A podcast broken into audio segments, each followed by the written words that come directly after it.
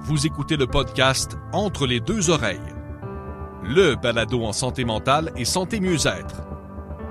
Une présentation de Relief, un organisme qui vient en aide aux personnes avec un trouble anxieux, dépressif ou bipolaire et leurs proches. Relief, le chemin de la santé mentale. Voici vos animateurs. Ils sont tous les deux des visages de la santé mentale et les deux principaux collaborateurs du blog Entre les deux oreilles. Martin Binette et Lydia Mignot. Bonne écoute. La paire aidance. Un terme qu'on entend de plus en plus dans les médias, dans l'actualité depuis quelques mois, un terme souvent associé aux personnes âgées ou aux personnes en situation d'handicap. Mais qu'en est-il de la paire aidance en santé mentale?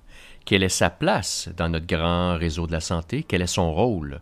On en parle cette semaine dans l'épisode 3 de la saison 2 du balado en santé mentale entre les deux oreilles avec Isabelle Hainaut, directrice générale de l'Association des pères aidants du Québec. Alors tout de suite après la pause, Isabelle Hainaut et on parle de père aidance.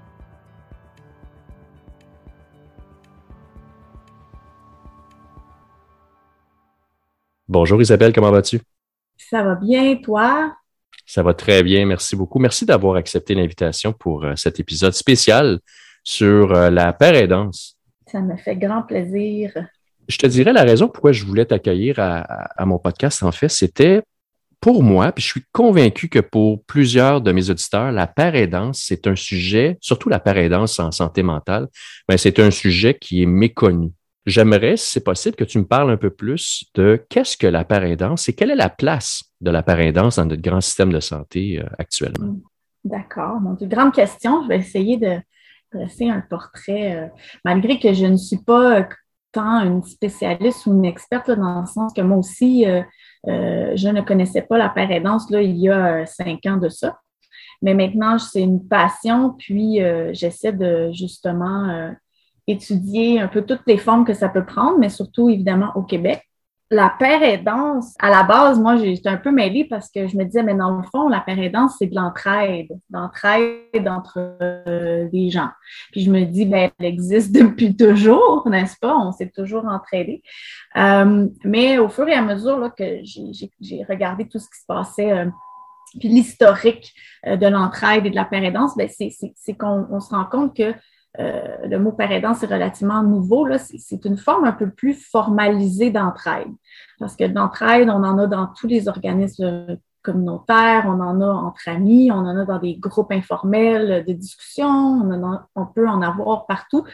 Mais euh, ce qu'on voit plus récemment, c'est vraiment la formalisation de ça, ce qui veut dire qu'on va avoir des personnes qui vont exercer la paire-aidance, souvent appelées père qui, eux, euh, vont euh, souvent être rémunéré pour cette fonction qui devient un peu comme une fonction professionnelle, un travail.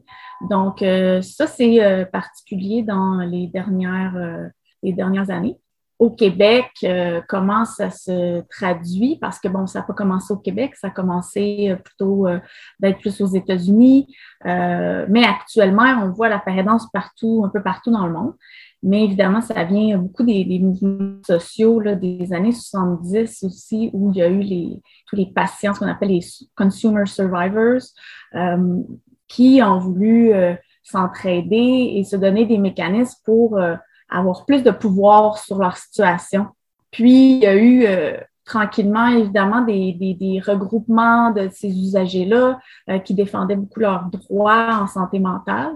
Mais euh, à un certain moment, il y a, eu euh, des, euh, des, formations carrément de, pour former ces, des, des, personnes comme ça, des usagers, à devenir un peu des, des alliés pour les systèmes de santé, des services sociaux.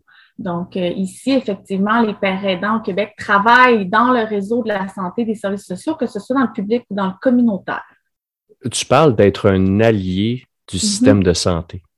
Crois-tu que aujourd'hui, en 2022, la aidance est un rouage important de notre système de santé, surtout en santé mentale? Est-ce qu'il y a encore des barrières par les médecins ou par euh, les diverses professions habituelles en santé mentale qui voient encore d'une façon un peu ésotérique la paire aidance. Est-ce qu'il y a encore des barrières ou c'est généralement accepté actuellement dans notre système de santé? C'est une bonne question, mais je vais revenir un peu à ce que tu as dit en premier lieu, c'est que c'est un allié du système de santé, oui, mais en, premier lieu, c'est un allié de la personne qui cherche euh, à aller mieux finalement, à se mhm. rétablir. Il y a plusieurs euh, euh, expressions qu'on peut utiliser. Mais le but, c'est vraiment d'améliorer l'expérience d'une personne qui vit des difficultés. Là, dans ce cas-ci, de santé mentale. Donc, le but, c'est vraiment ça, le but premier, mais on dit que c'est un allié, bon, parce qu'il va être appelé à travailler dans les services pour un peu faire une espèce de pont entre la personne et les services, peut-être rendre ça un peu plus agréable, rendre ça un peu moins euh, anxiogène ou justement, des fois, aller chercher de l'aide, c'est pas évident. Donc, ça va être un petit peu un, pont, un, médiateur, des fois on dit, ou un, lien entre euh, la personne qui souffre, qui est en détresse, et euh, les soins et services. Évidemment, comme tout, toute forme de profession émergente, ça fait face à euh, toutes sortes de, de, questionnements, de préoccupations, effectivement, en plus du fait que c'est des anciens patients, souvent, donc mhm. les, patients qui deviennent maintenant des, des aidants, tu sais, je dis, c'est une autre posture. Donc, évidemment que ça soulève euh, beaucoup, beaucoup d'enjeux. Euh, mais comme toute autre profession, je, discutais avec une ergothérapeute qui euh, me disait, elle aussi, qu'elle a encore à expliquer son rôle. Donc, même des nouveaux métiers, que ça fait quand même des dizaines d'années qui sont présents dans les équipes, on ne comprend pas tout à fait des fois le rôle. Mais évidemment, nous, on vient être complémentaires aux équipes déjà bien garnies de, professionnels, que ce soit les psychologues, euh, infirmiers, infirmières, euh, travailleurs sociaux, euh, médecins psychiatres, médecins généralistes, psychoéducateurs, etc.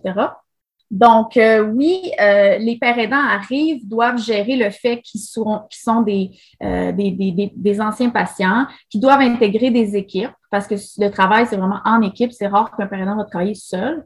Euh, et euh, se questionner sur c'est quoi sa spécificité, c'est quoi sa complémentarité pour l'équipe, comment il peut améliorer l'expérience de la personne qui cherche de l'aide pour, euh, évidemment, parce que c'est ça, tout le monde travaille dans le même sens, hein, c'est de pouvoir aider au mieux possible la personne qui a des besoins en santé mentale.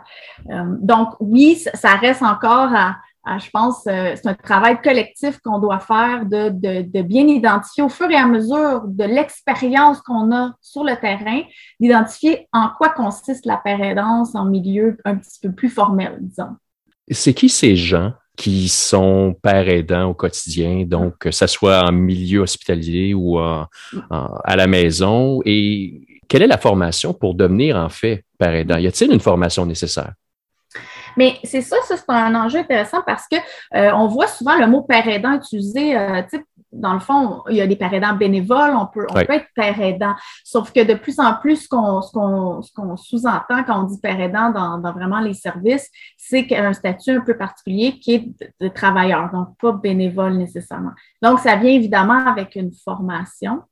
Euh, et c'est qui ces gens-là? Ben, c'est des profils très, très, très variés. Euh, mais souvent, je, remarque que c'est des gens qui bon, ont déjà des carrières, ont eu des carrières dans d'autres domaines, mais qui ont toujours peut-être eu une inclinaison vers la, vouloir aider les autres. Euh, évidemment, il faut parce qu'il faut aimer la relation d'aide. Euh, mais c'est des gens aussi, des fois, qui sont, sont, beaucoup impliqués dans le domaine de la santé mentale, euh, dans des projets, des comités, euh, des, euh, des fois, c'est des patients partenaires qu'on appelle, des gens qui ont, qui, ont, qui ont participé à des activités dans le domaine de la santé mentale, mais qui, là, décident de vraiment exercer ça comme à temps plein, comme travail. Euh, mais les profils sont très variés, des gens qui viennent de toutes sortes de domaines. Moi-même, j'étais dans un autre domaine complètement avant. Euh, de tous âges aussi, malgré que je trouve que le, je pense que la, moyenne d'âge est quand même assez élevée. Là. Euh, c'est pas nécessairement des jeunes jeunes. Euh, parce que souvent, il faut avoir eu le recul hein, sur son expérience de la maladie ou du trouble ou de la situation. Donc, ça vient un peu avec l'âge, veux, hmm. veux pas, la maturité, tout ça. Parce que c'est ça, si on est encore dans, le, cœur de notre expérience, euh, puis qu'on vit encore beaucoup de détresse, peut-être qu'on ne sera pas en, mesure de, nécessairement bien accompagner quelqu'un quelqu'un d'autre. Euh, donc, ça, c'est pour euh, c'est qui les pères aidants. et l'autre question que tu me posais, c'était la formation. Donc, oui, euh, il y a plusieurs formations qui existent euh, là euh, partout dans le monde. On en voit que ça, ça explose.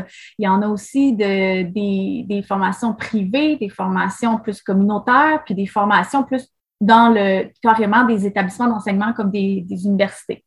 Donc, euh, ce qu'on voit évidemment, c'est au début, donc il y a des gens qui ont plusieurs types de profils. Il y en a qui ont des, des formations, des combinaisons de formations. Il y en a qui ont des formations même qui viennent de d'autres de, euh, provinces canadiennes ou même euh, aux États-Unis. Puis, il y a d'autres compléments de formation et toutes sortes de, de différents cours qu'un père aidant peut aller se, se chercher pour finalement se construire un profil selon ses intérêts, puis qu'est-ce qu'il veut, chez quel population aimerait euh, intervenir. Euh, par exemple, justement, je donne un exemple, il y a des parents qui vont aller chercher euh, la, l'habileté à animer des groupes comme ceux de relief, là, j'avance, mm-hmm. donc les ateliers d'autogestion. Ça, ça peut contribuer à, à comme ajouter une corde à, à, l'arc d'un père aidant. Donc, il faut quand même qu'on aille se chercher un peu des choses pour se construire un, un profil intéressant. Parce que, évidemment, les formations très courtes, comme de quelques semaines, des fois, c'est pas toujours euh, suffisant pour euh, bien exercer son rôle dans des contextes qui sont des fois quand même assez complexes, le réseau de la santé, tout ça. Donc, euh, je pense que c'est important de varier les formations, puis de jamais aussi arrêter de se former, donc de continuer la formation continue. Mais à la base, Isabelle, j'imagine, ben j'imagine, pour être père aidant, il faut avoir un vécu. Il faut avoir traversé, ah. bien sûr, des tempêtes ou avoir vécu un trouble d'anxiété ou un trouble dépressif, peu importe. Mais il y a un terme qu'on entend beaucoup ces temps-ci, c'est le savoir expérientiel. Peux-tu me parler de ce mhm. volet qui est important chez un père aidant, en fait?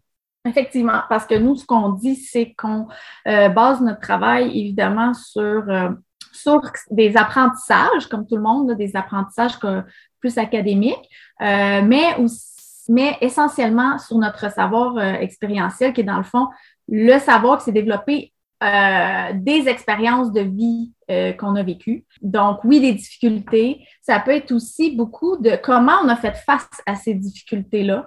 les, les, toute la navigation qu'on a dû faire, parce que des fois, pour aller euh, chercher de l'aide, on peut faire toutes sortes de, euh, de, trajectoires, puis c'est tout ça qui finalement euh, devient une richesse. C'est comme aller dans un pays étranger, puis avoir un, plutôt qu'un guide touristique là, commercial, tu as un, quelqu'un, un local qu'on appelle, quelqu'un qui, qui vient du pays, qui va te montrer les, les, peut-être les endroits plus intéressants, ou qui va te montrer des trucs ou qui va te donner des, des, des, des pistes euh, parce que lui, il connaît bien le territoire. Donc, c'est un peu ça, c'est de dire, ben, je connais le territoire de la, de la souffrance psychique, je connais le territoire de comment, faut, comment c'est dur des fois d'accéder aux services, je connais des organismes communautaires qui m'ont aidé, euh, donc je vais je vais te, je vais te parler de ça, puis je vais, je vais t'encourager. Puis c'est surtout, c'est basé sur l'espoir. Hein, fait c'est, d'encourager la personne à dire, à croire que euh, ça va pas en ce moment, mais ça peut aller euh, mieux. Puis nous, on en est la preuve vivante finalement. À quel moment un père aidant peut intervenir et quelles sont les limites? J'imagine, Isabelle, que aidant ne peut pas suggérer, par exemple, une augmentation de la médication, par exemple, ou euh, de la réduire ou carrément de l'enlever. Donc, quelles sont les balises d'intervention d'un père aidant dans ce contexte-là? C'est une très bonne question. Puis, effectivement, il faut être très prudent quand on est euh, en position de relation d'aide parce que veut, veut pas, euh, même si on, on, cherche justement à briser un peu ces dynamiques de pouvoir-là qui peuvent exister dans les services, les soins, mais c'est quand même qu'il faut, euh, il y a quand même une, relation euh, entre le père aidant et le père aidé qui, effectivement, doit être euh, balisée. on a, évidemment, on apprend des, des, bases d'éthique, de déontologie, tout ça dans les formations, mais c'est quelque chose qui doit, je crois, être davantage développé parce qu'effectivement, on peut être confronté à toutes sortes de situations puis la, proximité est quand même un peu plus grande hein, que d'autres professionnels. Parce que, par exemple, les autres professionnels ne vont pas partager des détails de leur vie personnelle. C'est même des fois à l'encontre de leur, euh, de leur, euh, de leur pratique professionnelle. Donc, évidemment, ça peut des fois ressembler plus à quelque chose qui s'apparente à de l'amitié, il y a une proximité qui se développe. Euh, évidemment, les gens, euh, des fois, peuvent demander des conseils. Il euh, faut faire attention avec ça, de, de ne pas justement tomber dans le conseil. On est vraiment en plus en train d'explorer avec la personne. On explore ensemble. Puis, quand tu voudras prendre une décision comme un changement de médication, tout ça, il y a quelqu'un qui peut t'aider là-dedans, que ce soit le pharmacien ou le psychiatre ou le médecin généraliste. Donc, nous, on peut rappeler à la personne les mécanismes qui sont euh, offertes à, elle. Puis on peut discuter comment dire, un peu comme brainstormer, explorer euh, les, appréhensions de la personne, ses questionnements, la préparer peut-être à bien communiquer ça à son euh, intervenant. donc, non, on ne va pas aller parler de médication ou recommander. Par contre, on peut très bien dire, moi, par exemple, ça m'a pris des années à trouver la bonne molécule qui me convient. Donc, tu sais, si la personne est découragée, ben de lui dire, écoute, ça se peut que ce ne soit pas la bonne molécule pour le moment, il faut que tu en discutes avec, euh, avec ton médecin. Fait c'est plus de rassurer, d'explorer, d'être aux côtés de la personne quand elle fait ces, démarches-là et non être la, personne qui va répondre euh, à tous ces questionnements. C'est, pas ça du tout. Euh, puis il faut être complémentaire aux autres professionnels. Chaque professionnel a sa pratique. Il faut faire attention de ne pas euh, empiéter aussi sur euh, les, les, les, euh, ça, les actes protégés, si on veut, des autres professionnels. Il faut vraiment trouver une place de complémentarité, puis c'est pas toujours facile, puis on est encore en train de comprendre tout ça. Parce que les pères aidants, au fur et à mesure qu'ils sont inclus dans les, les, équipes ou dans les organismes communautaires, ben, c'est ce savoir-là qu'on est en train de construire finalement au fur et à mesure de l'expérience. Ben, le 25 janvier dernier, il y a eu l'annonce du plan interministériel en santé mentale, un plan que tu as sûrement euh, regardé avec intérêt parce que j'ai vu, et c'était peut-être la première fois depuis longtemps que j'ai vu un plan aussi concret, mais j'ai vu la place de la aidance. Donc, comment as-tu accueilli l'annonce de ce plan-là et comment vois-tu un peu l'avenir de la aidance dans les prochaines années en matière de santé mentale? Mais déjà, il faut savoir que les parents sont, sont présents dans les plans d'action ministériels depuis 2005, celui de 2005-2010 et 2015-2020. Euh, les parents étaient mentionnés euh, plutôt dans des, dans des modèles cliniques très précis, les CIM et les CIV, donc ils sont vraiment des, des, euh, des équipes de, de, suivi rapprochées pour les personnes et qui vont euh, souvent à domicile.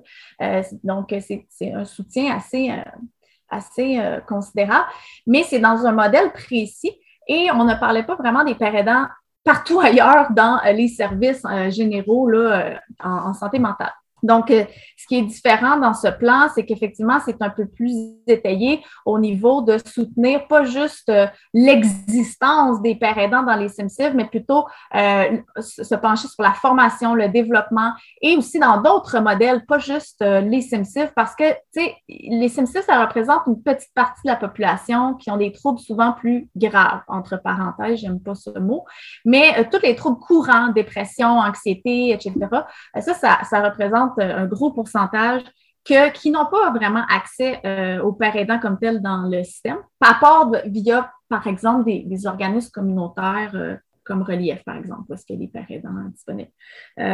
donc, oui, c'est une bonne nouvelle pour la père aidance. Oui, on dit que c'est jamais assez là, dans, les, dans les plans d'action. On, espère tout le temps qu'il y ait davantage d'espace. Mais je pense que c'est un bon, un bon départ pour le développement. Puis, pas juste euh, nécessairement, oui, en santé mentale, dans différents modèles, dans différents organismes, mais aussi euh, dans des domaines connexes parce que, par exemple, les dépendances souvent sont, sont encore euh, séparées du, du, des services de santé mentale. Donc, on parle beaucoup de ça, mais il y aurait aussi le domaine des dépendances et on voit que aussi il y a des, la, aidance famille qui se développe, la aidance chez les jeunes, la aidance en autisme. Donc, il y a vraiment des possibilités infinies là, pour le développement de la aidance mais il faut être euh, créatif, puis aussi euh, être euh, pensé à, tout le, potentiel que peut avoir la aidance, même en dehors du, du réseau de la santé dans des modèles précis. Alors, Isabelle, comment vois-tu la aidance dans ce grand système de santé actuel, surtout en santé mentale, dans cinq ans d'ici, par exemple, ou même dans dix? Dans cinq, dix ans, évidemment, je vois qu'il y en aura plus. Donc, euh, que les parents seront, plus nombreux, que ce sera plus accessible aussi pour les personnes qui euh, sont en, souffrance et cherchent de l'aide. Donc, l'accessibilité est très importante. Puis ça, ça passe par, évidemment, euh, plusieurs différentes initiatives d'inclure des parents dans plus d'organismes de faire connaître aussi euh, que c'est disponible pour les personnes euh, qui en ont besoin, puis que euh, les milieux plus cliniques ou institutionnels aussi s'approprient un peu cette nouvelle possibilité pour améliorer l'expérience de leurs patients ou de leurs usagers, comme ils disent. Donc, c'est vraiment, on veut, le but dans tout ça, c'est vraiment d'améliorer d'améliorer la qualité des services, des soins, puis euh, de faire que l'expérience est plus agréable. Puis je pense que les pères aidants contribuent vraiment à ça. Donc, je vois qu'il y en aura partout, puis dans différents secteurs. Un des parallèles que je pourrais faire euh, en, terminant, Isabelle, c'est que je me prends un exemple. Donc, quand je fais des conférences, bien sûr, je suis pas père aidant du tout, mais je parle de mon savoir expérientiel, je parle de mon vécu. Ce que je ressens, c'est que, et tu parlais d'espoir tantôt, tu parles que euh, on devient un allié dans le rétablissement. Euh, moi, quand je fais mes conférences ou mes interventions, je sens que les gens s'identifient à ce que je parle, mais il y a une autre chose extraordinaire que je trouve, c'est que ça me fait du bien aussi à moi. En fait, ça permet d'aller dans le sens de mon rétablissement. Mm-hmm. As-tu l'impression, c'est personnellement ou professionnellement, que la paire aidance, c'est ça aussi, c'est d'aider l'autre, d'être un allié, mais que c'est aussi quelque chose de très important pour soi? Oui, Bien, oui, puis je, pense que c'est un, vraiment quelque chose qui est, qui, est, bénéfique pour, pour trois, trois entités, c'est-à-dire euh, pour euh, la société et le système de santé en, général, la présence des pères aidants. C'est bon, évidemment, pour les personnes qu'on accompagne, mais c'est aussi bon, puis on n'y pense pas souvent, pour les pères aidants eux-mêmes. Parce que effectivement, c'est de pouvoir euh, avoir ce sentiment d'être euh, d'être utile, puis euh, de, pouvoir changer les choses parce que, par exemple, pour moi, euh, ça a été très difficile mon cheminement, puis à certains moments, je me disais, mais c'est fini, je ne ferai plus jamais rien de bon, je suis juste mon diagnostic finalement. Puis,